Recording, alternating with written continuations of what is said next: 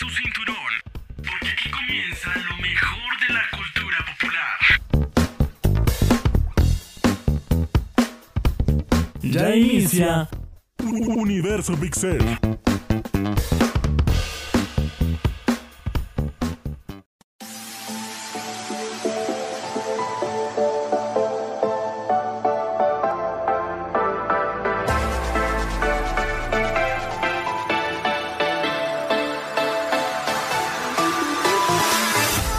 Hola a todos, sean bienvenidos a Universo Pixel, el espacio de información y entretenimiento que los lleva a conocer mucho más sobre la cultura pop.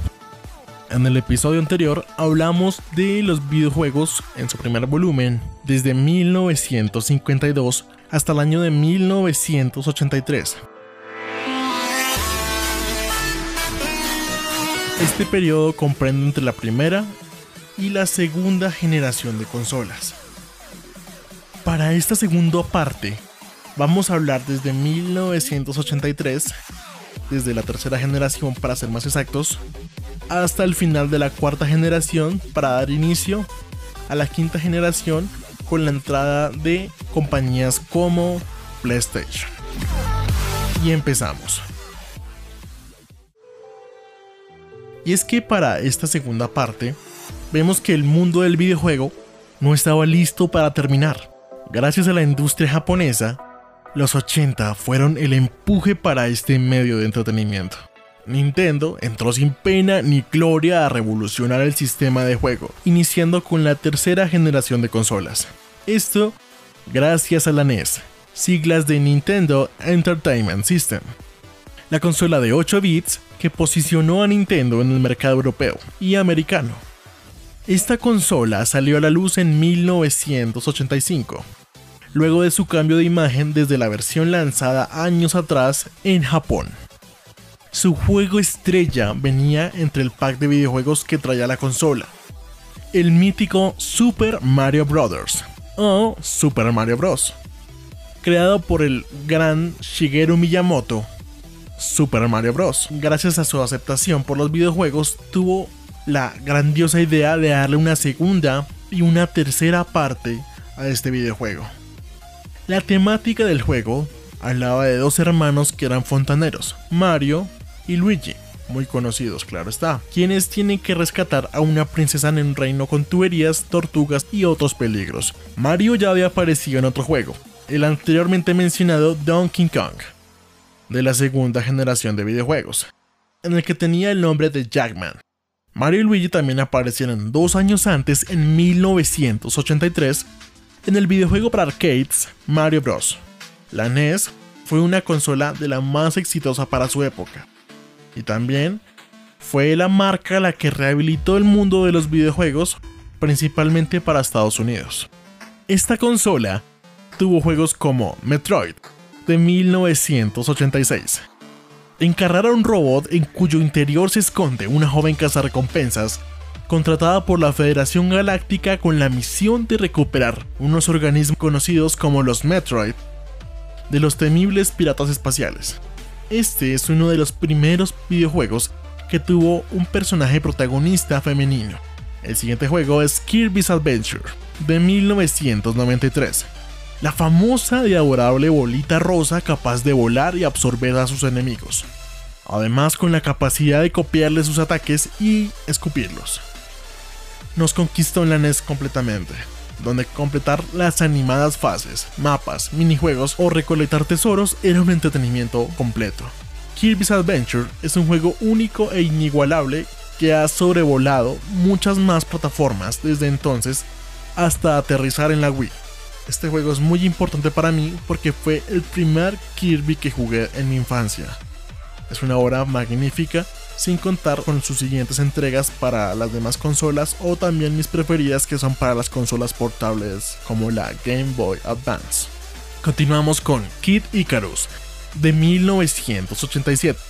El fantástico juego de plataformas que nos cautivó a todos en la NES. Este juego supuso el inicio de la saga Kid Icarus, metiéndonos en la piel de Angel Pit. Nuestro objetivo principal era derrotar a todas las criaturas del inframundo, con el arco mágico de Palutena. A la vez que obteníamos corazones y recogíamos ítems para progresar en la aventura. Gradius, 1986.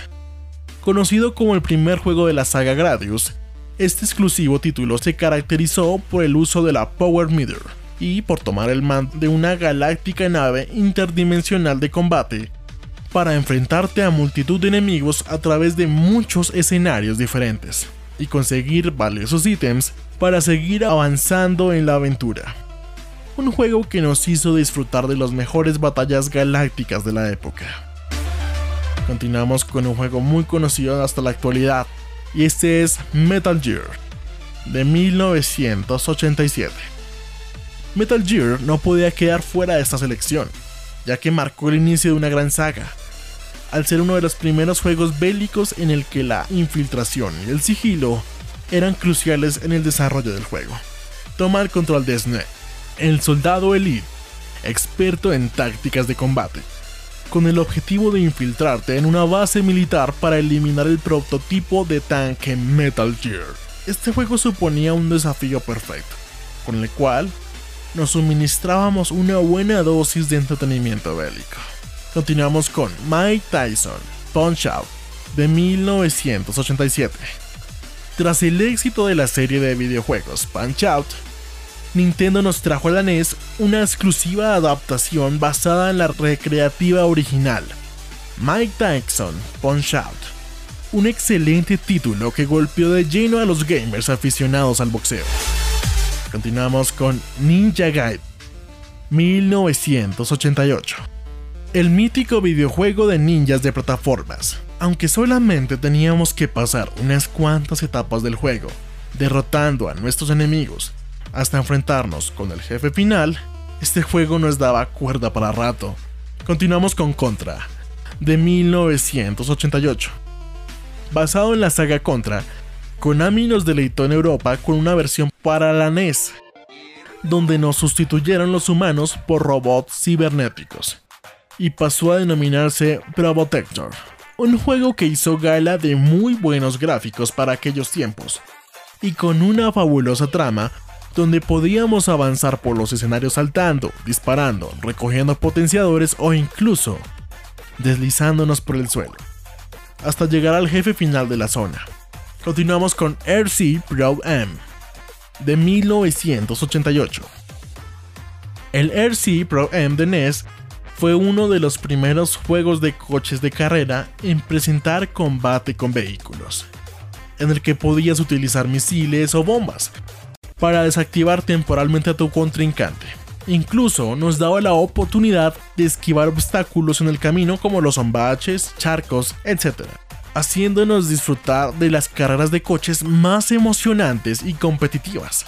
Seguimos con uno de mis favoritos, DuckTales, 1989.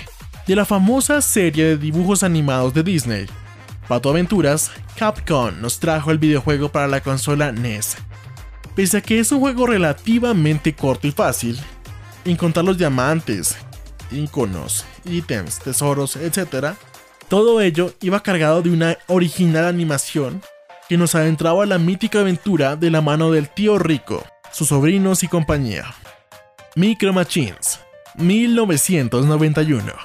El mítico juego de carreras de coches en miniatura que nos brindó horas y horas de entretenimiento, con dos modos de jugabilidad, el modo para un solo jugador, donde nos disputábamos el primer puesto con el resto de participantes, o el modo multijugador, en el cual competíamos contra los demás jugadores a lo largo de circuitos, convirtiendo a este título en un clásico de los juegos de carreras de autos.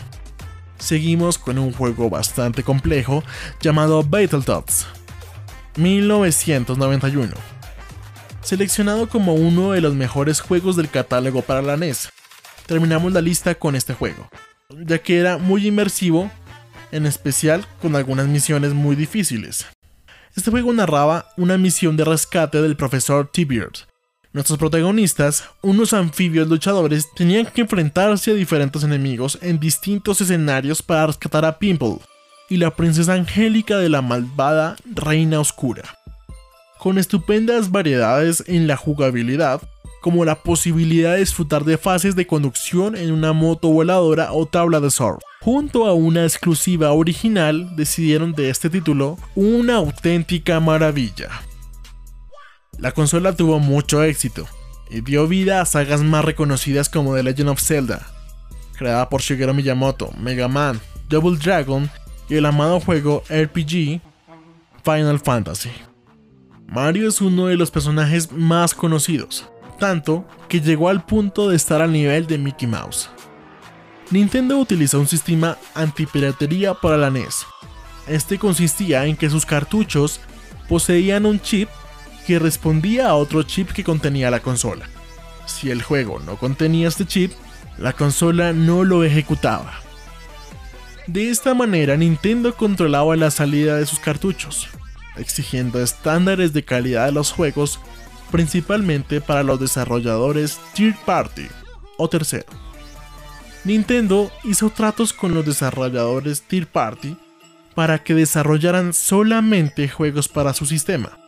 Fue así como Nintendo monopolizó por un tiempo la producción de videojuegos. También contaba con sellos de cartuchos que mostraban la calidad de sus juegos para así evitar el desprestigio, como le ocurrió a Atari años antes en la Atari 2600. Unas empresas japonesas que estaban centradas en los negocios de los arcades sacaron juegos que revolucionaron la era, como la desarrolladora Capcom, que creó Golds and Goblins, Final Fight, Mega Man o Street Fighter. Otras compañías fueron Konami, con títulos como Frogger y Contra, Yaleco, y Senkei, Iren o Sega, con Altered Beats, Golden X, Outrun, el cual es un juego muy famoso en el que conducíamos un Ferrari rojo descapotable junto a una rubia. Este juego tenía un armazón distinto que simulaba movimientos reales. La NES intentó entrar con fuerza para la escena europea, pero tuvo mucha competición por parte de consolas como la Atari ST de 16 bits y la Commodore Amiga que también contenía los 16 bits lo cual hizo que se le fuera muy difícil abrirse en el mercado. Para 1985, la compañía japonesa Sega lanza su Master System, que luego se lanzó para Estados Unidos y Europa dos años después. Este lanzamiento vino acompañado con juegos estrella como Hanong y Alex Kidd Miracle World la Master System era ligeramente mejor que la NES, pero la NES la superó en el mercado. Richard Bradson, fundador del grupo Virgin, compró Mastertronics, la compañía que se encargaba de distribuir la Master System en Europa. Esto generó que la Master System tuviera un mejor sistema de distribución. Fue aquí donde se creó una gran rivalidad. Así que aquí empieza la rivalidad entre Sega y Nintendo. En 1988, Sega lanzó la Mega Drive, conocida en América como la Sega Genesis, máquina de 16 bits perteneciente a la siguiente generación de consolas, la cuarta generación. La Mega Drive estaba en auge, era la mejor consola del momento no solo por su aspecto, sino por títulos a modo de secuelas que amparaban su camino al éxito. Juegos como Golden Eggs, Altered Beats o Michael Jackson Moonwalker. Estos juegos tenían un gran fanatismo para los jugadores de arcade, así que fueron llevados para la consola de hogares. El problema de la Mega Drive era que sus juegos eran de corta jugabilidad, lo cual se debía a que eran creados solamente para salas recreativas de arcade. Esto generó que el público optara mejor por regresar a la NES, ya que a pesar de que era una generación anterior, tenía todavía juegos con un gran tiempo, a pesar de ser de una generación anterior, tenía juegos que aún contaban con gran cantidad de horas por utilizar. En 1989, Nintendo saca una consola portable con el nombre de la Game Boy, luchó con Atari por los derechos de un juego creado por Alexei Padenovich. Hablamos del mítico Tetris. El ruso se inspiró en el juego Pentominos para crear un gran éxito. Este juego fue uno de los más vendidos en toda la historia de los videojuegos. Al estar en el catálogo de la Game Boy, llevó a que esta consola llegara al estrellato. La consola también tenía títulos como Pokémon Red, Green and Blue de 1996, Super Mario Land 1989, Pokémon Yellow 1998, Super Mario Land 2, Six Golden Coins 1992, Doctor Mario 1990, Wario Land, Super Mario Land 3 1994, Kirby's Dream Land 1992, Donkey Kong Land 1995 y The Legend of Zelda Link's Awakening 1993. Sega no iba a irse sin dar pelea, así que lanzó al mercado la Game Gear, una consola técnicamente mejor a la Game Boy, y hasta contaba con una pantalla que reproducía imágenes a color, a diferencia de la pantalla monocromática de la Game Boy. También utilizó un juego parecido a Tetris para su lanzamiento, pero a pesar de esto, Nintendo le ganó a Sega con su Game Boy. Para la misma época, empiezan a salir las aventuras gráficas para ordenadores. La empresa LucasArts, creada por el padre de Star Wars, George Lucas, fue, junto con la compañía Sierra Online, el desarrollador más importante de este género. El primer título importante de la compañía que retomaba las aventuras gráficas fue Maniac Mansion, en el que crearon un lenguaje llamado Scum, que utilizarían más adelante. Desarrollaron aventuras gráficas muy exitosas como Indiana Jones the Last Crusade y la mítica y recordada saga de Monkey Island. Regresamos a la rivalidad Sega-Nintendo. La Game Boy era la líder de las portátiles y la Mega Drive era una consola superior a la NES, que seguía teniendo muchísimo éxito. Sega no se conformaba, así que quiso adelantarse. Contrató CEO de Mattel, quien era Tom Lanskin, un hombre que tomaba decisiones de marketing arriesgadas, y había tenido éxito con muchos productos como la Barbie. Su propuesta fue bajarle el precio a la Mega Drive y crear un personaje que pudiese ser competitivo contra la figura de Mario. Fue así como Sega trabajó en un título, el cual llegó a convertirse en el más famoso de su historia, Sonic the Hedgehog, o Sonic el Erizo para los hispanohablantes. La consola tenía títulos como Street Fighter II Special Champion Edition 1993, Comic Zone 1995, Streets of Rage 2 1992, Story of Thor 1994, Light Crusader 1995, Castlevania New Generation 1994, Airworld Gym 1994, Gunstar Heroes 1993 y Sonic the Hedgehog 1 y 2, correspondientes a 1991 y 1992. Sega volvía a ser líder en ventas y era recoronada en el estrellato. Nintendo, a ver el campo que estaba perdiendo en Europa por parte de Sega y pensando en el peligro de perder también en Norteamérica, decidió adelantar la salida de su nueva consola. Pero antes hablaremos un poco más de Sonic the Hedgehog, ya que tuvo gran éxito por ser un juego muy dinámico que llevaba las plataformas a otro nivel, cargándola de mucho más adrenalina por su velocidad, su personaje, los colores de su entorno y la calidad gráfica de cada uno de sus píxeles además de su gran historia. Continuando con Nintendo, la Super Famicom, nombre con el que se le conocía en Japón, fue la nueva consola, la cual se lanzó en noviembre de 1990. Fue un éxito inmediato ya que vendió las primeras 300.000 unidades en solamente horas. Tanto que el gobierno japonés, debido a la saturación, pidió a los fabricantes de videojuegos que lanzaran sus consolas o sus títulos en fines de semana. Al año siguiente, la consola se lanzó en Estados Unidos y un año más tarde en Europa.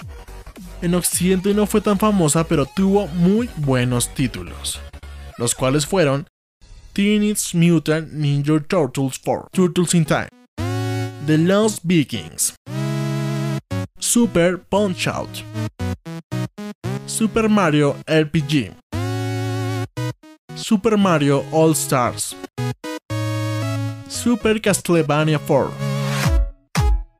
Super Bomberman, Secret of Mana, Mortal Kombat 2, Mega Man X, Magical Quest starring Mickey Mouse, Kirby's Fun Pack, Killer Instinct, Harvest Moon, Final Fight, Final Fantasy VI, Airbound, con opción accidente como Mother, Donkey Kong Country 2, Diddy's Conquest, el famoso juego Chrono Trigger, Breath of Fire 2, Vital Thoughts in Battle Maniacs, el recordado Goof Troop, Super Mario World y Super Mario World 2 Yoshi's Island. Esta consola era superior a la Mega Drive.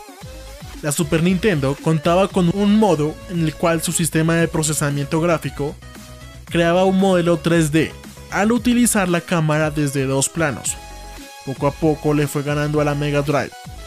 Juegos en el que se vio este sistema fueron, por ejemplo, juegos como F-Zero. Sega decidió sacar periféricos para la Mega Drive, como el Mega CD y el Mega 32X, que fueron fracasos caros y no contribuían a la marca. Los videojuegos de PC evolucionaron. ID Software, una compañía estadounidense de desarrollo de videojuegos, empezó a desarrollar una serie de shooters en primera persona, dándoles una apariencia en tres dimensiones que llevaron a los videojuegos a un escalón más a nivel técnico.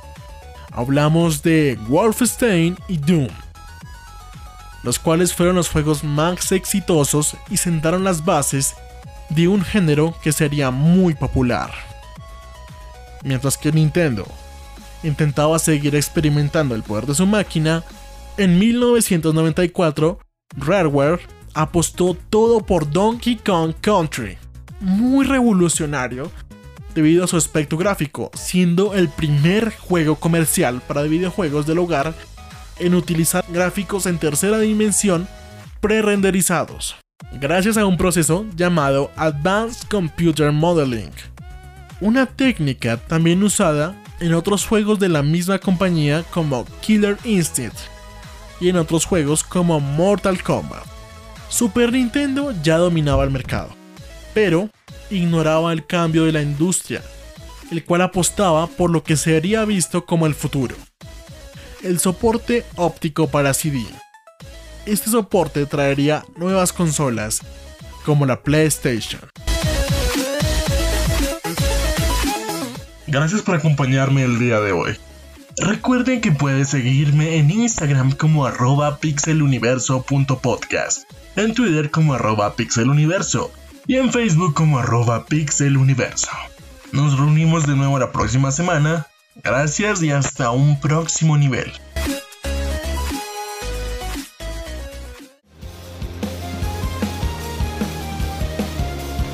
El tiempo no se detiene. Y nuestra curiosidad tampoco. Es- escúchenos la próxima semana aquí en Universo Pixel.